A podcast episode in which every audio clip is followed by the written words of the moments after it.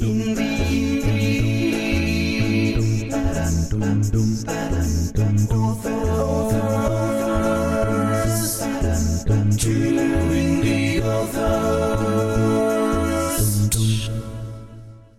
Hello and welcome to episode 28 of the Two Indie Authors podcast. That's with me, David B. Lyons.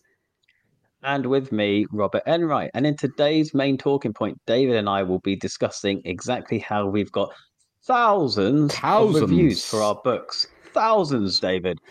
Um, yes, we'll be talking about how we went about getting all of those reviews.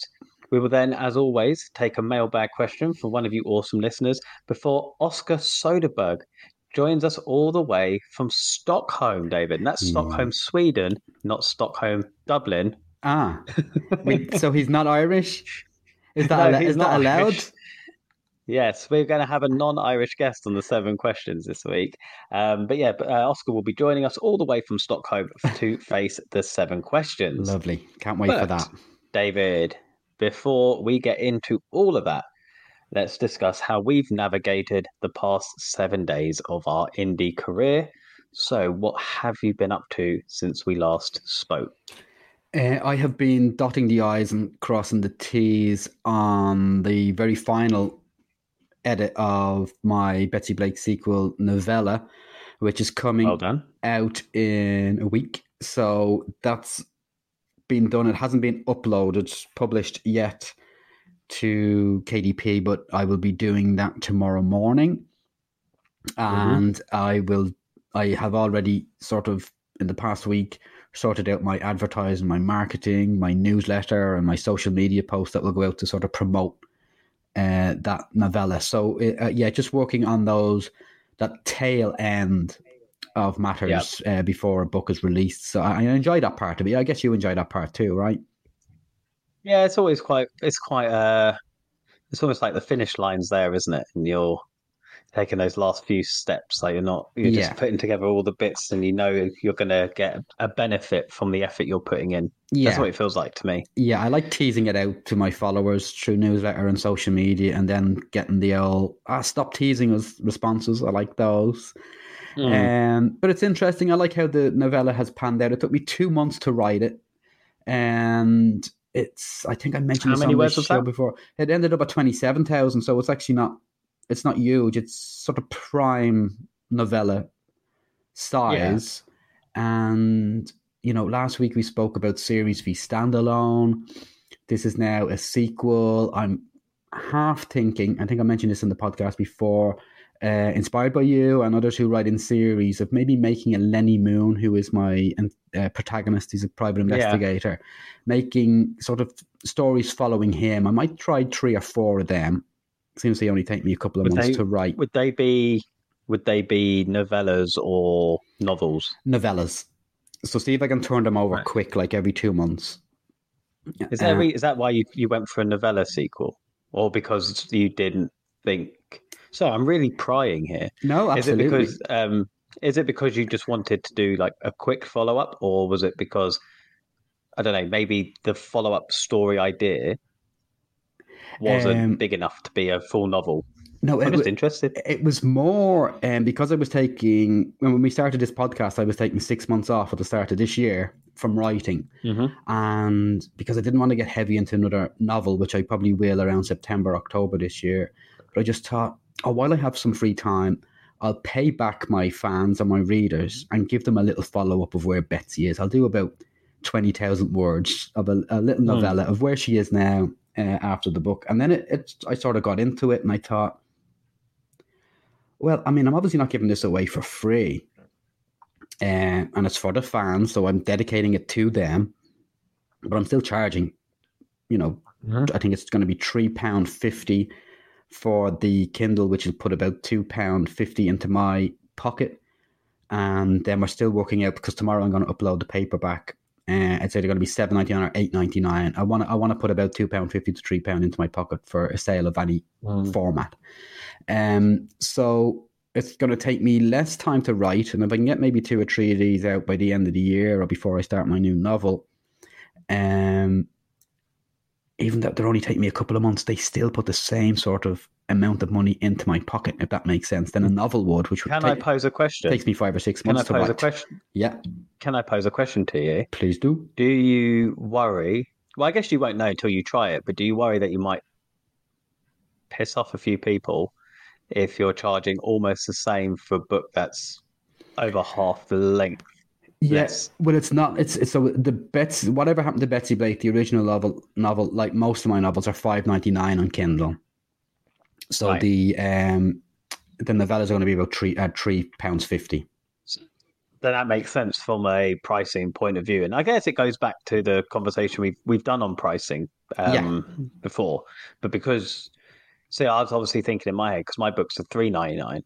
So obviously, if I was to put my not if I was to put my novella at like At- three forty nine, Yeah, it looks a bit cheeky. it's almost it's like a third of the length of the others Yeah. then it goes back to the customer of are they getting the value but obviously i can see now based on your pricing structure how that works Yeah, and I'm going to test it out. If this goes well over the next two weeks, I'll measure the sales, and if it if it's going particularly well, I will definitely follow up with more Mm. novellas at, at the same price. But um, exciting all to be seen over the next couple of weeks, and, and we'll keep our, our listeners uh, in, uh, up to date on, on how that's going for me. So yeah, it's uh, basically my last week has been the tail end of getting a book out there and published and putting all my ducks in line. Uh, what have you been doing over the last seven weeks? seven weeks Seven weeks. I know i don't even know what i've been doing over the last seven days um seven so days. this- sorry. this- yeah it's all right this last week so obviously we record this on the thursday so tomorrow is book launch day oh, you're launching tomorrow. uh, yes. yes i am indeed book 11 in the sam pope series Nice. had it back from my editor Emma, the lovely Emma, Lovely Emma, friend of the um, show. who, yeah, friend of the show Emma, who said it's the strongest one yet.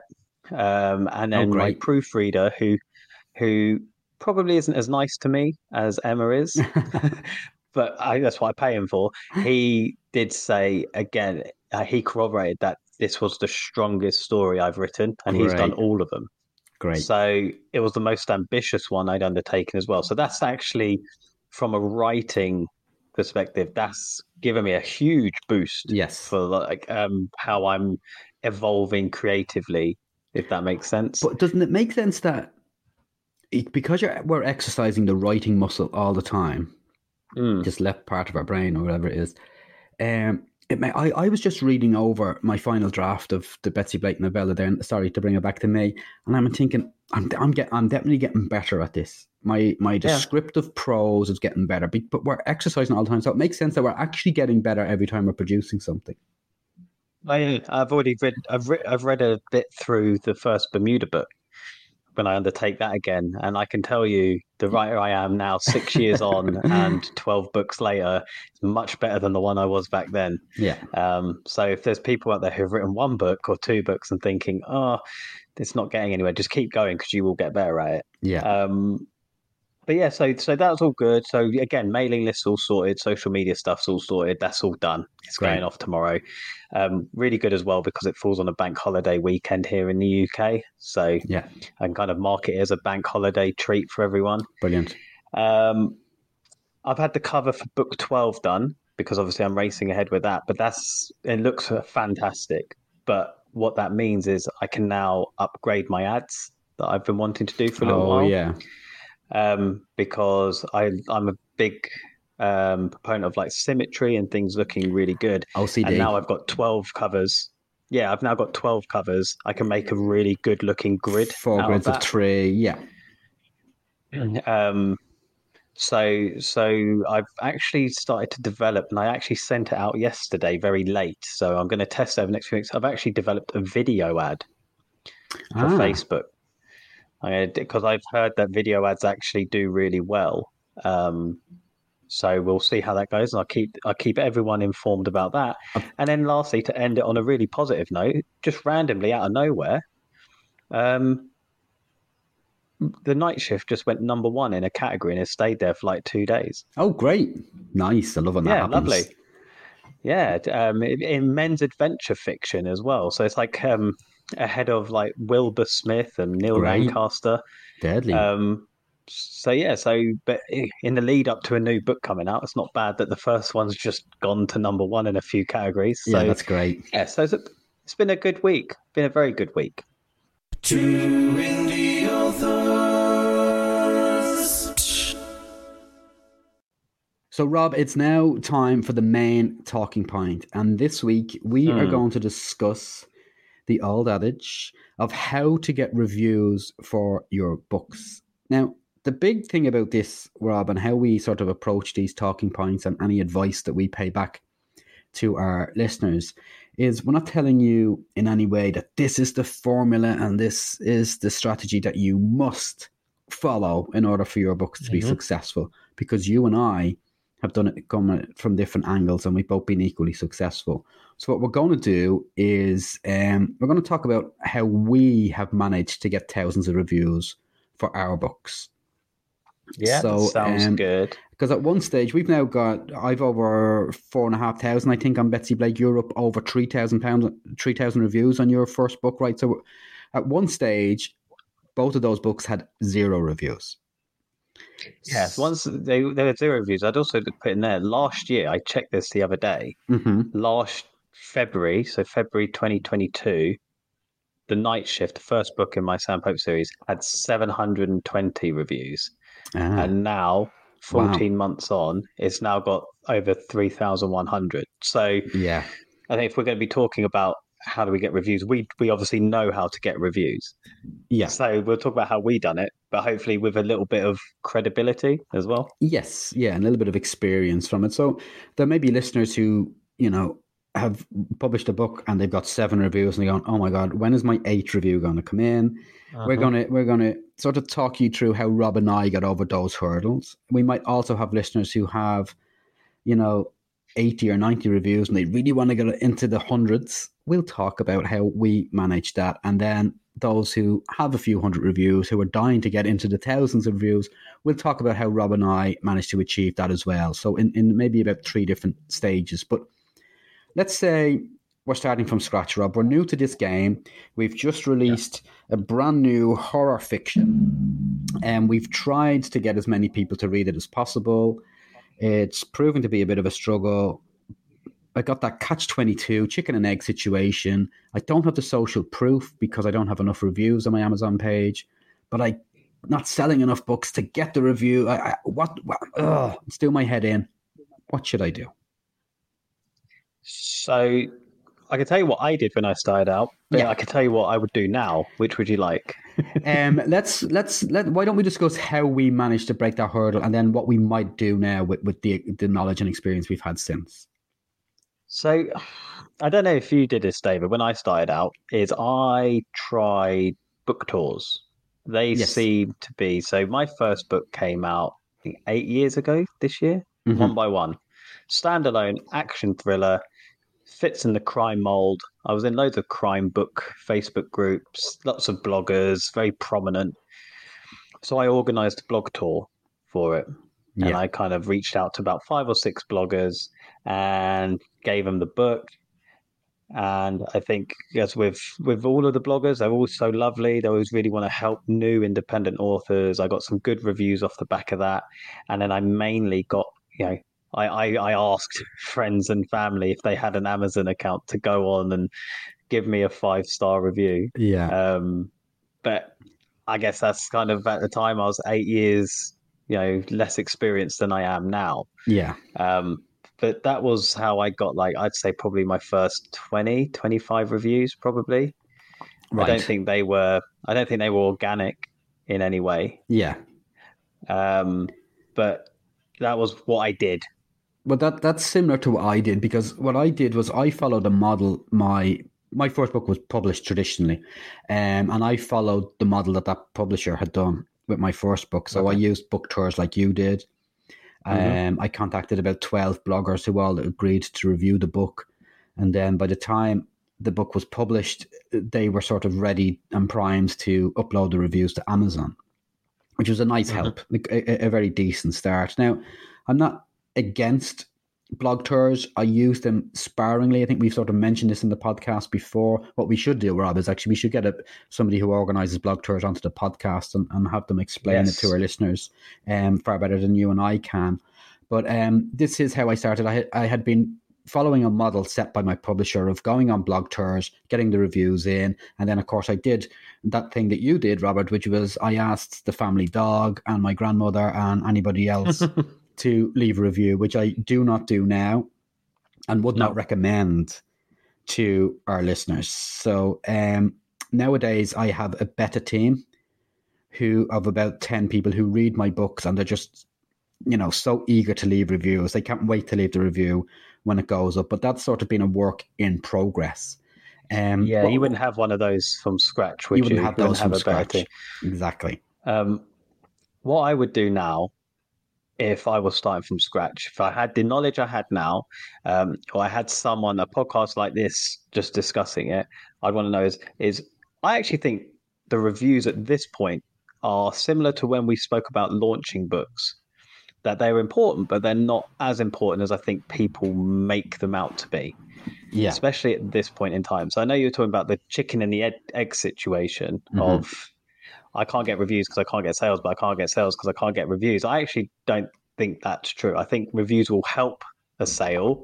I Yeah. think reviews will help you get many sales, but I think you can easily get sales without reviews. yeah Um, and I think the things that we've spoken about before, like I wouldn't focus on it. I would just focus. I'd focus on the next book, and I always say that. But the way you're going to get reviews is by getting sales, and the only way you're going to get sales, the best way to get sales is to get another book out. yeah So that would be my, I'd say, building uh, more books, a bigger catalog, and a readership.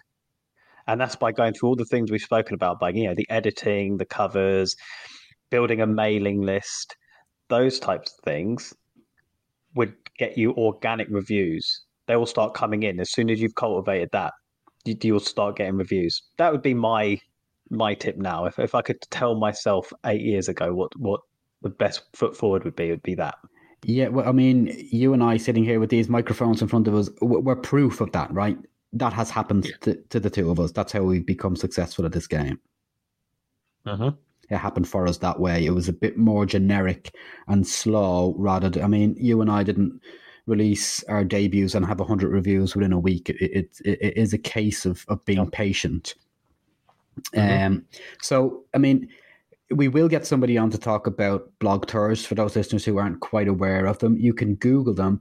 Um, what happens is they'll send your book out to about uh, 10 or 12 bloggers and they will review your book. The, the problem here is your book's going to have to be good. And people don't say that enough in this game. Your book has to be good. There's no point Yeah. in you sending this, your book out to 10 or 12 reviewers only to, on publishing day, realize you, you've got 10, 2, and 3 star reviews all over your Amazon sales page because that's going to be counterproductive to you making more sales.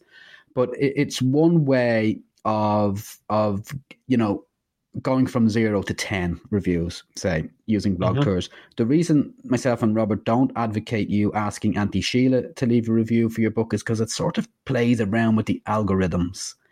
It's it's Yeah. telling it's telling the Amazon algorithms that oh Auntie Sheila reads these types of books when she doesn't.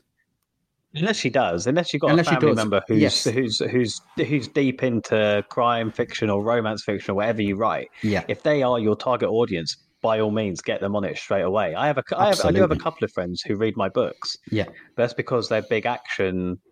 Yeah, Um, but they like, happen to be they interested, Read yeah. child. Yeah, so that so so it doesn't mess around with it. But I wouldn't ask like my my sister to read it. yeah, So yeah, so that that would be. I think that's it for you know starting from scratch. But David, you mentioned earlier if you're like looking to get into hundred reviews, so you, so you're ticking along a bit. How do you Yeah. propel that? How, how would you propel that forward? What did you do to propel it forward, and then how would you do it like now? Um, well, to to lay down a, a, a basic fact here is, in order to get hundreds of reviews, you got to be selling thousands of copies, right? Uh-huh. So, how did I get hundreds of reviews? Well, I sold thousands of copies of, of my books, so the marketing was was a it was a constant. So, Just to um, cut in there, David, mhm, I just want to say it, that's based on the the kind of unwritten rule that for like every hundred books you sell, you get one review or something like that, isn't it? Is that like the unwritten rule out there floating around? Yeah, I'm not quite sure the statistic, but I mean, more often than not, you're not going to get a review. If somebody might close your book and think, "Wow, that was that was the best book I've read this year," still might not leave a review. It's So you get more reviews from ebooks because Yeah, you have the option at the end. Yeah, well, here's the thing. One of my biggest selling books is Alex, which is my Alex Ferguson um, biography. That doesn't get reviews. And the reason it doesn't get reviews is I think it has like 400 reviews or like 500 reviews when, when it sold tens and tens and thousands of copies. But it's it's because people are reading them in paperback or hardback. Yeah, So they're not Yeah. they're not getting the prompt from Amazon as soon as they close that book like you do with ebooks. So the more ebooks you sell, the more likely you are to get many, yeah. many, many more worth, That's a good tip worth people knowing. Yeah, I think. yeah, absolutely. Because the e at the end of the ebook, Amazon will prompt them to leave a review, perhaps. Um, so that is really how you get hundreds of reviews. You sell thousands of books. So um, now I happen to sell thousands of copies because I invested uh, thousands of pounds into Facebook ads. So I sold my books at a good price, and that managed to gift me a career straight away in this game. Again, you got to have full belief in your manuscript and in your Mhm. marketing. However, one way to get around this, is you, you could perhaps, you know, apply for a BookBub. And if you get a BookBub and you say, right, I'm going to discount my book to 99p, and hopefully I sell, or you know, 10,000 people or will download it. Well, now if you get 10,000 people to download your book, the chances of you getting towards 100 or 200 reviews are quite high. So Mhm. I have a very, very basic answer to this: is if you want hundreds of reviews, you got to get thousands of people reading your books. So you can have them, you can market it, selling them at full price. You can opt to go that discount route and try and get ten thousand eyes on your books. Um, so uh, that's a it's an answer that I think listeners will probably roll their eyes at because it's again a probably chicken and egg situation there. Because what I'm not I'm not really telling you to get hundreds of reviews. It's I'm telling you to sell thousands of books. That's really my I don't think it's a. I don't think it's a chicken and an egg one. Um, I think it followed on to what I was saying on the starting from scratch one. Is is if you want reviews, like you have to sell books. You can sell books without reviews, but you can't get reviews without selling books. That's yeah. that's the aim of it. So Mhm. if you're starting out, your focus should be on selling the books to get the reviews. yeah. But again, I'd say don't emphasize too much on it because you should just be focusing on selling the books and the reviews will come in naturally. Yes. So, I mean, I have a request in the back of my book. I know Amazon prompts people to, oh, did you like this book? I have a personal request from me in the back Yeah. of my books that says, I'm an independent author. If you really enjoyed like Sam Pope's fight against whoever the character was in that one, please leave a review. They really help. And what I do there is I say, like, I'd massively appreciate it, and that the reader themselves can then play a part in the success of the book. Yeah. Now, I don't know about you, David, but like if you get invested in something, TV show, football team, a celebrity, I don't know, Yeah. You're in. you want to see you want to see whatever that is that you're invested in do well. right? Absolutely. Like you you want to see a TV show come back for another season. You want to see an actor you might like get a bigger role or Yeah. whatever. Yeah. You're invested. So if you've got the yeah, so if you've got the opportunity to help that happen and you're invested, you're more likely to do it. So using that personal touch, and this goes back to that cultivating of readership, is like we've been over with all the stuff about how to do it, like your mailing lists, your social media, but you bring people into your series, you bring them into the sort of following you can cultivate yeah.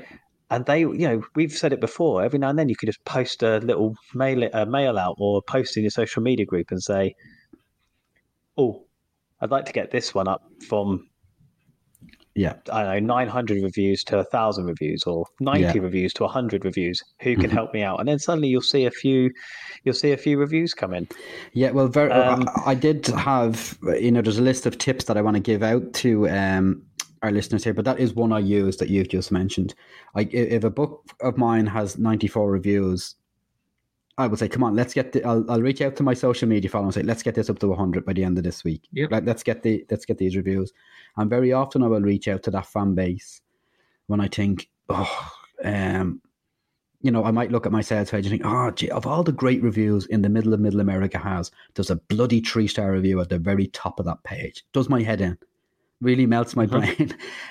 um, I will reach out to my followers then and say, right, I'm giving away three free copies, three free paperbacks signed of In the Middle of America um, for people who leave uh, uh, reviews for that book um, in the next seven days. So I want you to all leave reviews for In the Middle of Middle America. If you've read it, get your reviews up straight away. I'm going to pick three of you of a hat for a signed paperback, just to sort of rejig the algorithms of how those reviews are left and what my sales page looks like. But again, that's all about cultivating that follower and that uh-huh. readership that me and Rob talk about so often.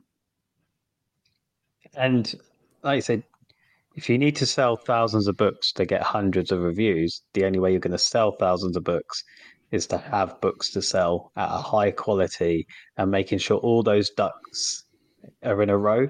Yeah, So it always comes back. I know a lot of the stuff we talk about always comes back to almost like those basics of like good books, good quality covers, good editing, building a mailing list, and then marketing. But that's yeah, that's fundamental. You're not going to do this without any of those. absolutely.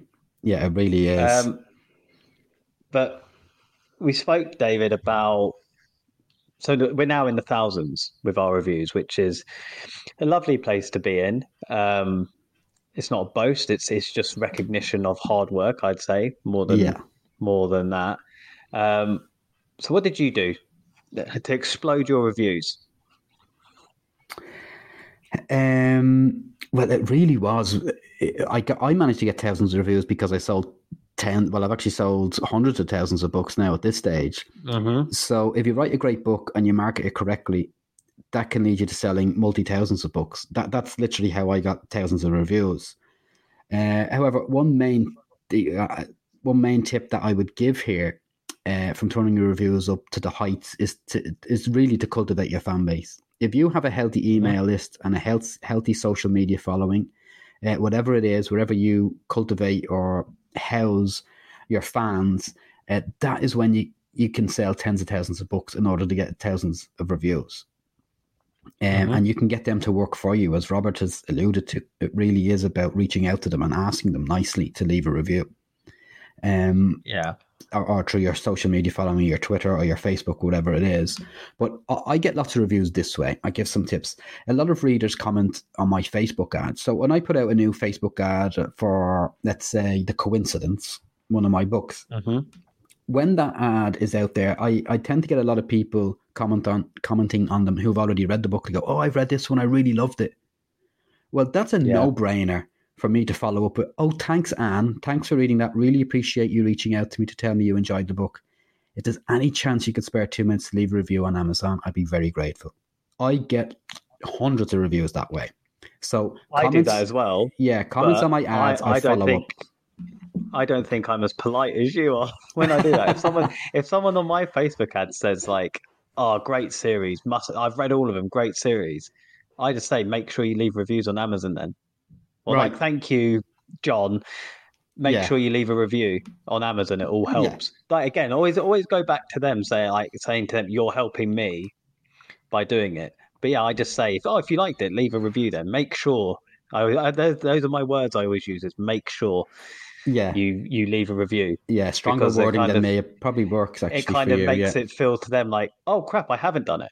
Yeah. Like that's what I want them to do. I don't want I don't want to give them the choice if that makes sense. I, I might I might try that wording out, that language out, a bit more stern Yeah. rather than. Yeah, make sure you leave a review. "Please." Yeah, if you Um, like this book, make sure you leave a review. Yeah, It's a mentality thing. It's yeah, yeah. It makes sense. Yeah, they they'll, they'll get to it, and and I get so many follow ups going. Oh yes, I certainly will. You know what I mean? I get I I know that it works for me. That sort of approach of of replying to comments. It, it really helps, and it helps cultivate that fan base that Rob and I are always talking about. Mhm. Another way that I would like to mention that I, I'm sure I get hundreds of reviews from is all of my workflows in, in my for my emails. That the whole system works perfectly. So if you Yeah. Sign up to be a fan of David B. Lyons' books or to get more information on David B. Lyons' books, uh, you you'll get a welcome email, and then about three days later you'll get another email. You know, and and eventually I'm leading. I have workflows where they will lead up to this person, this fan being invested in me, that they will leave reviews every time they haven't read a book because they're getting Mhm. prompted to from my emails because it's all set up that way. I have a workflow system that if you finished reading whatever happened to Betsy Blake and you sign up to watch the clues video, um, you'll get the clues video in your email. And then two days later, you will get, I hope you enjoyed the video. Uh, if you could spare two minutes to leave a Make review on sure. Amazon. I- Make sure. Make sure. Change that. um, so my workflows really helped me get Mm. go, go or have helped me go from hundreds to thousands of reviews and my commenting commenting on comments that have already been left on my facebook ads they help me go from hundreds to thousands of reviews i'm sure they do they're the two biggest tips i can give to our listeners Mhm. Um, well, they're exceptional tips. I think people should definitely look at putting them in place. Um, I don't think now, like at, at the point where point where the books are going into the thousands of reviews, there's not really much to say other than what we've already been over because yeah those were the things that took it to the point where the books now sell at a level that they they generate that many reviews just organically. yeah Um, one of the things, so, so I can't really comment more on on what to do differently than what you've just said because I do all of those things. yeah A couple of other tips I think um, I'll just put out there is one I, I've never got desperate when it comes to asking for reviews. hmm Um, I think there's, there's there's that differentiation to make is to you know be begging people for reviews. They said with the like I, I I'm- I'm quite stern about it.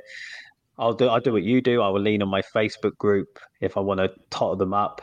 Um, but I just feel it's the same as you know you, even though we're independent authors and you know we should wear that badge proudly yeah you still want to be indistinguishable to published authors.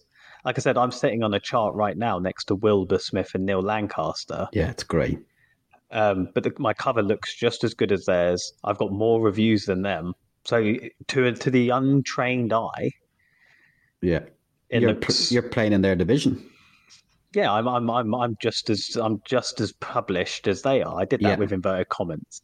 Yeah. Um, so I'd say you you want all your aspects of your business to be that way, and I'd say the same with you know getting your reviews and how you interact with your fan base should be at the same sort of level. Yeah. As in, you know, just treat it like that. It's still a business. Part of your business is to cultivate that um, readership that David spoke about. So I don't think it should be a case of ever like being desperate or begging or anything like that for it. You should just you know, make sure you're directing people to leave reviews because I go back to it is people want to invest in their favorite author because they want them to write more. yeah So they will do that. Um, the other tip I would give is don't really pay attention to negative or bad reviews unless it's something fundamentally like about the book, like uh, it's missing a chapter or yeah um, the the editing's really bad or something like that because that's stuff that can impact you. If it's someone saying, I get reviews like this all the time. Oh, what a load of nonsense! Or Yeah. or Lee Child does it so much better. yeah Or oh, it's like the author made it up, which I did. Um, those, Well, those welcome to fiction writing Yeah, those things. Those things don't sweat them. Don't never respond to them. Yeah, that's all nonsense. I Don't- hate. I, I it I really irritates me. I know you're the one who gets irritated by uh, comments on groups from other authors, but this. I haven't Oh, been got my first one star review today. You haven't been irate in ages, Mhm. actually. This whole I got one star review today. Boo hoo! Like suck it up, and Or go find your next five star review. this person left me a two star review saying this. They just didn't understand the book. How can I get Amazon to take it down? Fucking doesn't Yeah. matter. You actually want some of those bad reviews to level out your thing. Because if you just got five and four star reviews, people will call bullshit on it. Yeah, absolutely. Yeah. Um. So so again, all the great never books, if- respond to it. If you look at James Joyce's Ulysses or any classic book, you will find Mm-hmm. you will find a lot of one star and two star reviews all over those Of books. course, of course you will. So Yeah. never never react to it. Never respond to it. Just let it go. Like yeah. you know, you're you. If you do all the things we speak about on this podcast, well, this is what's happened for us. and you you you build and cultivate that thing, you will still get negative reviews, but your Mhm. your fans and your readers will more than subsidize that with a more good and positive reviews. Yeah. Do you know what I, mean? I think like my my first book, which is now like was three thousand one hundred, about seventy eight to eighty percent of those reviews, maybe even higher, sit at five or four star. Yeah.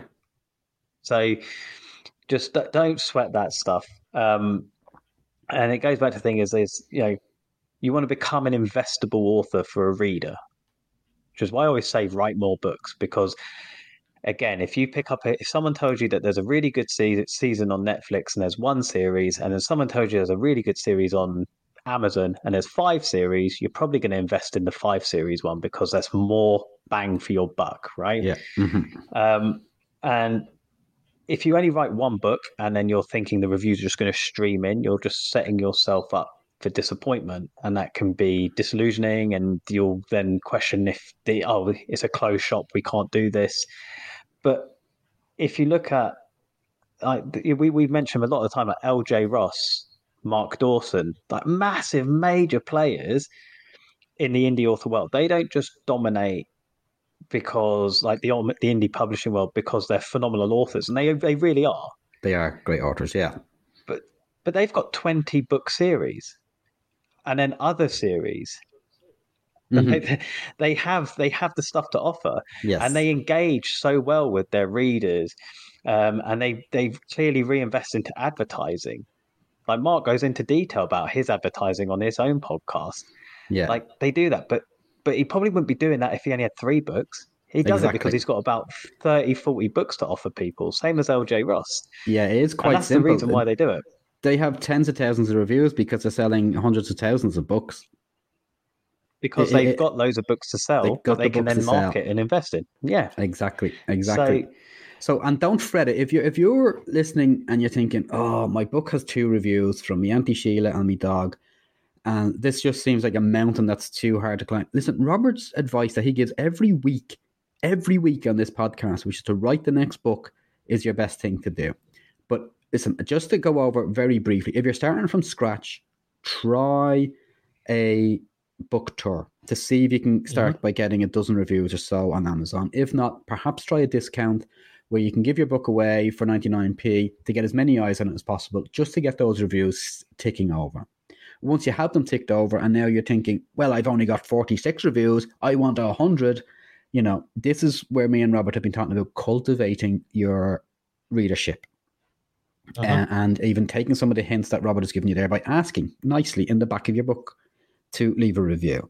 Um, and then if you want to go from hundreds to thousands of reviews, the tips we've given you there, you know, make sure your newsletter your is all up to date and the workflow is going where you're constantly asking them to leave reviews and make sure that you are using your social media to ask for reviews when people are commenting on your uh, marketing.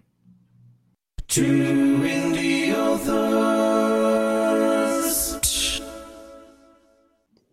David, David, it's time to go to the mailbag. Okay, I'm going to give that a five out of ten. Now, Oh, now come here. Tell me this and tell me no more. Do you come up with these things on the spot, or have you been thinking about that all week? no, like I literally came up with that on the spot. Oh, good, good. I'm delighted you come up with them on the spot. Okay, so Yeah, um, that's, that's what I spend my week doing. Is, is coming up with a, a three second hook, a crap one too. a crap one for the mailbag. Well, I'm going to expect that every week now. A new mailbag jingle. Oh, So are our listeners. That's the Um, way it is. Yeah, fair Do we enough. have a? Do we I have will- a? Go ahead. Do we have a question? Do we have a do. We always have a Oh, we do. question. We have a wonderful question. Our wonderful readers, uh, readers, our, run, our wonderful listeners sent in another excellent question for us. And this week's question, David, comes from Paul Cotteridge. And it's a very, very um, short question, which is just Okay. how can you ever know if your book is good enough? Oh, interesting, Paul, because I've been through that over the past couple of weeks. You know, where you're at the redrafting stage, Rob, where you're Mhm. um, you could you could just keep going and going and going, and at some point you got to go. I got to get this fucking book published. I got to get this up there. In fact, so much that I will, and this just happened to me over the last week, where I'm restructuring a sentence, and as I'm restructuring it, I'm thinking, hold on, this is the way it was, and then I restructure it, restructured it the other way, and I'm thinking, Mhm. yeah, it's time that this is done. I've done enough on this book. Um, so to answer your question, Paul, is yeah, you could redraft forever. We all could. Stephen King could keep redrafting his books. Um, but how do you know if your book is good enough? I mean, if you read a lot uh, of other books and then read yours and and you know compare, have you have, is your voice and is your tone good? Well, then you know the ch- the chances are your book probably is good enough, Paul, and you're just having what we all have. Whether you've sold uh, hundreds of thousands of books like Rob and I have, or you've sold ten books, is that imposter syndrome, which kicks into Mhm. anybody at any level of any artistry. They all think maybe I'm not as good as people lead me to believe I am at this game. Um, but Paul, reach out to people that you trust who will give you some honest feedback. Um, there are, you know, great editors out there who can can help you. Um, please get in touch with Emma if if you need to and you need a fresh eye over your manuscript. Um, but I mean, it, it's your words and your take and your artistry that that's on that page, Paul, and it's really not up to you to judge whether it's good enough or not now. It's really up to readers. So have a Uh-huh. bit more faith in yourself, get it out there, um, have some beta readers or perhaps professional editors go through it and see if they can point anything out to you that you think, mm, yeah, that would improve this, and then get to work on it, and then finally get that published. Lovely. Um, I think David's nailed that one. Smashed that out of the park with a home run. Um, but again, I subscribe to the idea of getting it wrong as quickly as possible. So Yeah. get it to the editor. Um, you pay them to be honest. You pay them to point out what needs changing, what works, doesn't work. Um, you know, I'm 11 books into a series, and Emma still points out you can't. But this this doesn't work. This is physically impossible. Um, this could come across as um, know, nasty or whatever. You know, just just you could write a really nasty character, but you could make them too nasty.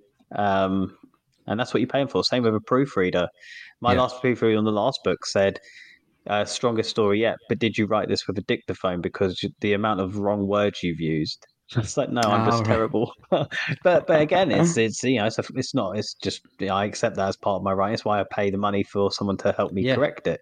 Yeah. Um, but then I would say the next step after that is the best way you'll know if your book's good enough is if you write it, because you can't you can't know if it's not good enough if you don't finish it. Well, that's a pretty good tip. Yes, Um, absolutely. You know, give, give it give it the love, give it the dedication. I think that's what people don't do is they don't dedicate enough time to it.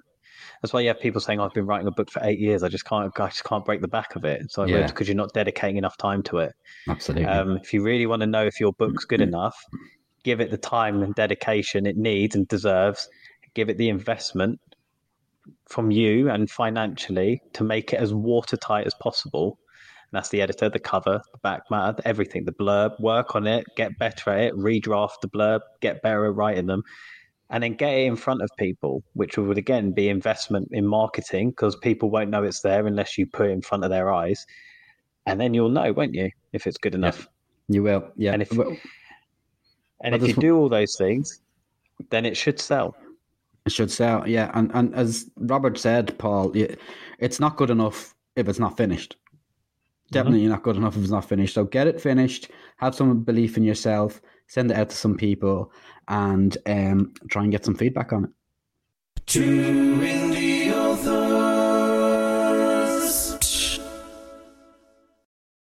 Okay, Robert, time for the best part of the show again. It is the 7 questions, and we have a great friend of the show on, Oskar Soderberg, all the way from Stockholm, Sweden. Oskar, thank you so much for giving us your time this morning. Thanks for having me. It's not actually Stockholm, but it's uh, Stockholm time. Oh, in Stockholm time. So where are you? Where are you based? It's called Norrköping. Try try uh, pronouncing that one. Um, I might need help with that one. Might need help with that one. So is that in North in North Sweden? It's a little bit south of Stockholm. Oh, it's south of Stockholm. Ah, Yeah. okay. So I in, in think that what's- particular region. I think what is important to, to note is that th- is you're not from Ireland. uh, where David seems to source all of our guests from. I've run out of friends uh, now. Stick your hand out the window and drag someone in. Yes, exactly. Well, Oskar, you've been a a friend of the show from the very beginning because I think, from memory, I think in episode two and then again in episode five, your questions featured on the mailbag. So Uh, you, yeah. have, yeah. So you've, you've been, right. you, yes, you, you've been, you've been um, following the two in the authors from the very beginning. We're very grateful for your Absolutely. support. But I, are you ready to face the seven questions? I'm ready. Okay. Um, Robert, do you want to hit him with question number one? yes, I will. Oskar, question number one: Are you a full-time author? I'm not. I uh, work full time and uh, my writing is done in uh, short bursts Yeah. throughout the day, you could say. Ah, okay, so you you figure out windows that you can get to your manuscripts during the day. Yeah. Um, thankfully, I have a bit of a commute uh, to work. Um, so I have about uh, a 30 minute walk to my bus, uh, during which I uh, dictate using one of these little recorders. Oh, nice. Then I have about 20 minutes to write on the bus, and then on my lunch break, and then when I go back home. So I manage about four or five 20 to 30 minute spr- sprints every day. That's Ah, brilliant. fantastic. That's fantastic because I think um, we've we've done an episode about um, writing with a full time job, but we actually spoke about on the show this week. Um, we were talking about uh, we answered a mailbag question, and I think one of the things we brought up, David, was about giving the time, the investment of time to your Yeah. book. So I think Oskar, you're a fantastic example there of finding time when people would just you know cross it off as oh that's my commute i can't write in that but you obviously see it as a, a gap in your day to be able to do it Yeah, you spoke on you've spoken on a few uh, episodes about uh, putting other things aside, like watching Netflix and uh, doing other stuff. And uh, Yeah. I really like watching Netflix, so I have to find that time somewhere else. Me too, Oskar. Yeah, I, I haven't Kindred quite been able to give that one up. Hmm. Yeah, it's hard. Um, brilliant. So, uh, t- tell us what books you have out there. You you you've released one book so far. You've published one. Is that right, Oskar? Uh, yeah, I write uh, fantasy, and I have one book out. Uh, I published it in the middle of March, and I am uh, almost finished with book two. I'm hoping to Oh, release that uh, in June. Oh, Oh, brilliant. Best fantastic. of luck with that. Fantastic. Okay. So, with, with those publications, uh, one already out, one coming soon, have you decided, which is question two on the seven questions, to put your ebooks wide or exclusive at Amazon? Uh, I'm actually going to go ahead and break your Kindle Unlimited streak here. Uh, I'm I'm wide. Nice. Oh, Yes. great. Brilliant. We love to hear that. Yep. i love bravery Yes. Yeah, well, um, I I came into self-publishing very front-loaded with information. I did a lot of research beforehand, and uh, um, I realized very early that I wouldn't be going full time anytime soon. So I figured if wide publishing takes a lot longer to get going, why not start that right away and see where it goes? Yeah. it's a Brilliant. smart decision as well because i get the itch all the time to want to go wide um, Yeah. and i'm so far in now that it's it'd be too difficult for me to do it right now it'd be one of those things if i could go back to the beginning and get it to go wide and focus on that from the beginning i probably would Yeah. Yeah, too. you shouldn't probably pull books out. You should probably go wide with new ones if you were ever to do that. Mm-hmm. Uh, Absolutely. The end, guy, end game with uh, going wide is actually uh, selling uh, direct on my website. Uh, I am not doing Mhm. that right now, but from what I read and heard, um, you get uh, you get your customer data, uh, so you are in control Yeah. of their emails, even if they're not on your newsletter. Mm-hmm. Yeah. So, makes um, sense. Yeah. You can market directly to them, which uh, in my to me sounded very nice. I also Yeah, if believe you you, own can the get up to data, like a yeah, you're winning. 95 you can get up to Sorry? a 95% royalty Yeah. Uh, So- and uh, with the, all the ACX uh, stuff going around now, um, turns out that wide authors don't get the 25% from ACX, they get closer to 15%. Oh, really? So, Oh dear. yeah. So, Oh, um, that sounds a little low to me. Yeah, Yeah, hundred percent. it's very low. it Um, certainly is. Well, yeah, fantastic that you've um, made the decision to go wide. Um, I actually, it's one I think is is one again, like I said, one I'd love to have done myself. Um, Yeah. But question number three, Oskar, is name the one service you use as an indie author that you cannot do without. Well, uh, uh, my first, uh, the, the first thing that popped into my mind when I read the question was uh, Vellum, but you had that so many times before. Uh, I think the only one I really can be without is my editor, um, since I'm Yeah. not. Uh, English is not my first language, uh, since I'm Swedish. Yeah. Uh, so it becomes uh, extra important to get as many eyes as possible on my manuscripts. It's such a good answer. You, you, yeah, you have to really professionalize that manuscript, don't you, as as, as much as you can. Yeah, I- I'm I'm pretty decent, I think, but uh, uh, a, lot of Swedish idioms and things like that have a tendency to sneak in. So it's good to get Yeah. someone uh, to look Yeah, at it. out- so my, and my first book had the uh, first a dev edit and then a line edit and then some proofreaders. So I made sure that it's Ah, as good as I can make it. Nice, yeah. Outside perspective and, and different eyes are, are, are huge on any manuscript. And I, I, I mean, Stephen King couldn't write a book and then publish it. No, right. You know, he he, he needs that team of of uh, readers and editors. So that, that's a great answer. It really is one, not just that Oskar can't do without. It's a service that none of us independent authors should be doing without. A, a great editor is a key component. Yeah, Um, right. A, que- a question, Oskar, that um, I think is probably the most popular of the seven questions is how do you market your books? Um, my strategy is actually not marketing yet. All that Okay. much. Uh, since I only only have one book out and I write in a series, Yeah. and my plan is to wait for the second book to be out and the third book to be in pre pre order before I start doing uh, any kind Ah. of paid marketing. Yeah. I do have um, a BookFunnel, so I'm doing some uh, newsletter promos with a reader magnet. So I am getting some subscribers who go on to buy the book Fantastic. through that. Yeah, and I have a uh, a free novella out uh, that leads into the first book. So I, I have done uh, a few promotions on that just to get my feet wet, like Book Barbarian and Fuzzy Librarian, just to try it out. Ah, okay. Is that the broken pyromancer? Yeah. Yeah. Ah, so No, that's the, so, no, sorry. The prequel novella is uh, Academy. Elspark Academy is the prequel novella, and then Yeah. the broken pyromancer is the novel. Book one. Yeah. Book one. Oh, brilliant! So you, you've a plan then when book two is out and book three is available for pre-order. You've plotted and planned plans that that's when you're going to start marketing. That makes so much sense. I have to say. Yeah, I, I think uh, even if I get people reading book one, it's not going to pay for the ads. And uh, yes. I'm not really in a position to uh, uh, shower it with money right now.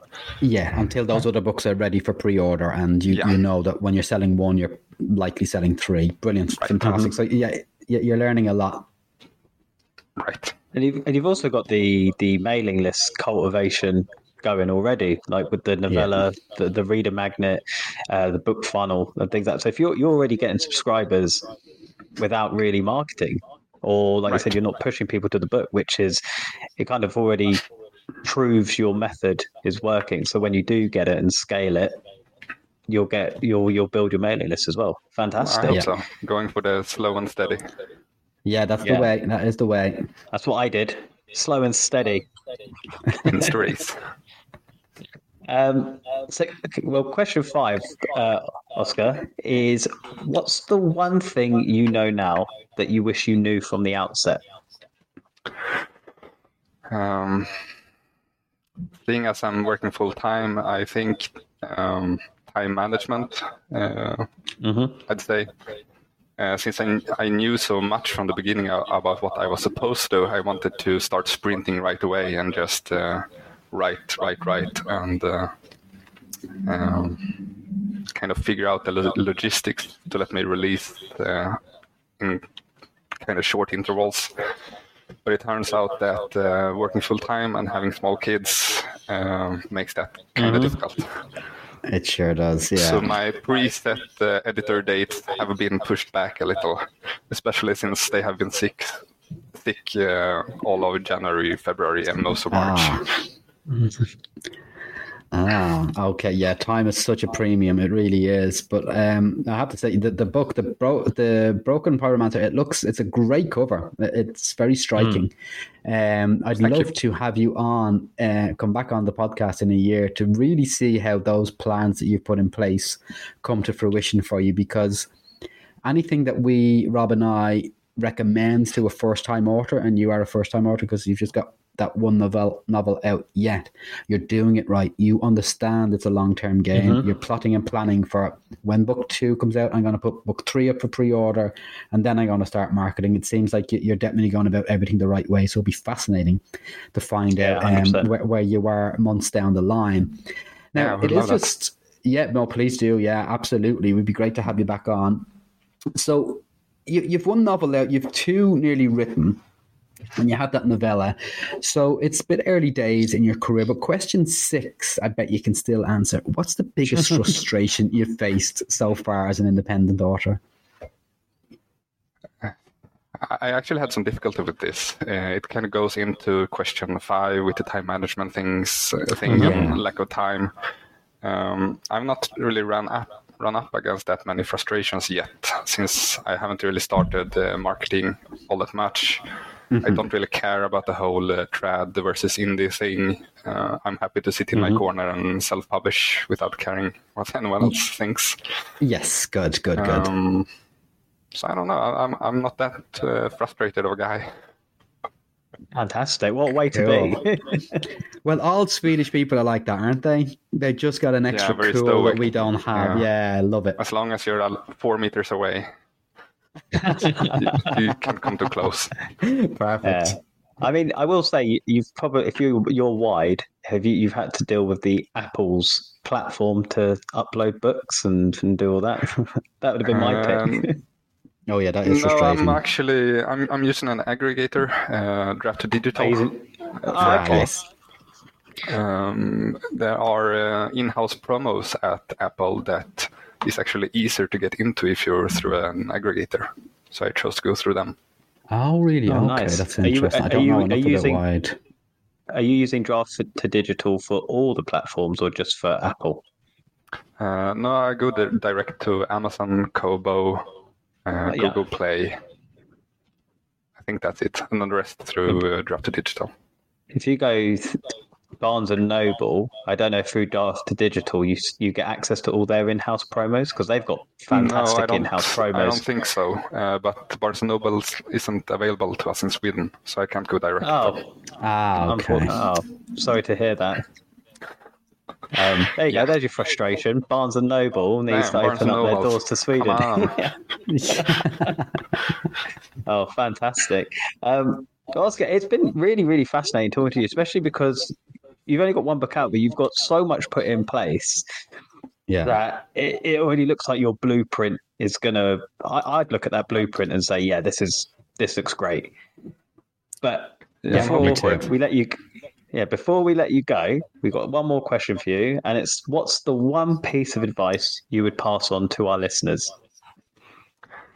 Uh, I would say uh, manage your expectations. Uh, even Mm. with all the information out there, you still stumble upon people all the time that are disheartened and uh, want to quit because they wrote a book or two and they aren't uh, an instant success.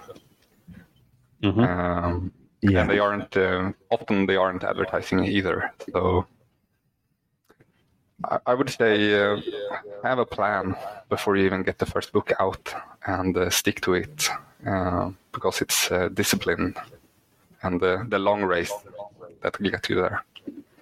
Brilliant. Yeah, we're always preaching the long race, Oskar. Yeah, and you've nailed it there in, over the last 20 minutes of talking to us.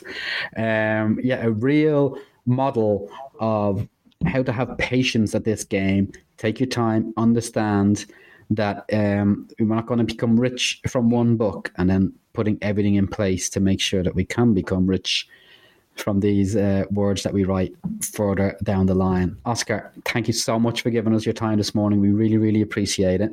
Thank you for having me. Thank you so much, Oskar. Thank you. Two indie authors. David, wasn't it nice to to finally talk to Oskar? Yeah, great friend of the show, Oskar. Uh, thanks very much Mm. uh, again for being with us this morning. Some fascinating answers, and it just goes to show we've had we've had people on with one book who really um, give me some hints and tips, and we've people on Uh-huh. who's who have dozens of books out, and they're still giving me hints and tips. So it really doesn't matter where you are in your author career. These seven questions have been sculptured specifically to sort of get the best out of anybody wherever wherever they're at with their writing. We actually, Robert, I'm going to say now, we are down Mhm. to a queue of only four authors. So I am calling out now to you listeners. I want you on the seven questions. So go to our Facebook page, which is the Two Indie Authors podcast. At the top, there is a pinned post where there's a sign up for you to become a guest on our seven questions feature. I want you to fill it in. It takes 60 seconds to fill it in. I want to know your name, your email that I can contact you with, um, and a link to your books. We we we Mhm. need more people on this uh, feature, please. But uh, Oskar, thank you so much. It was great. It was great talking to you. Yeah, it was wonderful, and and the reason we want people on the show, David, is because every week the answers are so fascinating. Like Yeah. there's so everyone approaches it differently, either through the technology they use, the way they write, just how their their brain works, how they deal with issues, like different frustrations, different stuff like that. And I just find it, I find it absolutely fascinating. So yeah, I'm with you. Let's make sure we have, you know, if if you're sitting there, if you're listening to the podcast or you're in the Facebook group and you're sitting there thinking oh, I'd like to do that, but I just I'm too nervous to go on the show with those two. So we're we're just two idiots, really, who just Yeah. you know we just we just we'll just ask you some questions. So Two saps. um, yeah. Yeah, just a couple of idiots sitting here with their silly beards talking Two nonsense. idiot authors, and and I get a lot of people when you reach out to them, they go, "Oh no, sure, I wouldn't. I've only got two books out. I wouldn't have anything." Listen, everybody has something to add. Everybody in this game has Mhm. something to add, particularly for those seven questions. That's why we've written them that way. That's why they come up with them that way. Um, so that brings us to the end of another show, Robert. That's twenty-eight in the Mhm. bag. hmm What have you got on until we speak next Thursday? Yeah, you I got your would have book coming a out new tomorrow. book. Yeah. Yes. Launch a new book, see how that goes. Um, and I guess I'm just going to do a bit of writing and just sort of, you know, do all the stuff you need to do on a book launch, like the follow up posts and the kind of wave that you, you know, sort of surf on for a few days. It's quite nice. So Yeah. that'll be my next week. What about you, buddy? Oh, you're you are launching a book next week. I am, yes. On the we'll be recording our next show on the Thursday, the day before uh, the Betsy Blake sequel would will have come out. So um, we'll, Amazing. we'll, we'll see how that goes. Um, what am I gonna do between now and then? Well, the schools are on strike again, and so I've got Lola home with me. So uh, I think I'm off to a Support fairground to the strikers. Support to the strikers, yes. We we Mhm. back you, teachers, wonderful people, Absolutely.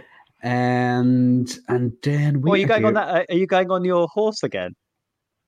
Oh, not that one. No, that was in Drayton Okay, Manor. so now. to our listeners, so to, to our listeners, please, the, before we go, the one thing I want you to do as soon as you finish this um, episode, apart from obviously give us a five star review on whatever platform you're listening to, is I want you to go to David's uh, Instagram account. It's Mr. D Lyons, I think it is. Mr. DB Lyons, I think. At Mr. DB Lyons. There's a wonderful video of David on a kid's ride at Drayton Manor, and his daughter is so far away from him that he just looks like a creep on a ride. It's On his fantastic. own. On his On own. his own, complaining. Yeah. Uh, yeah, I thought I was getting on with her, and then it ended up we were separated, and now I'm just going around this little, yeah, tiny little horse on his own. little horse ride for three year olds on my own. Great. Okay, well, thanks for ending the podcast on that note, Robert. Appreciate it. It's all right. Um, anyway, I will catch you next week when we've both got new books in the bag.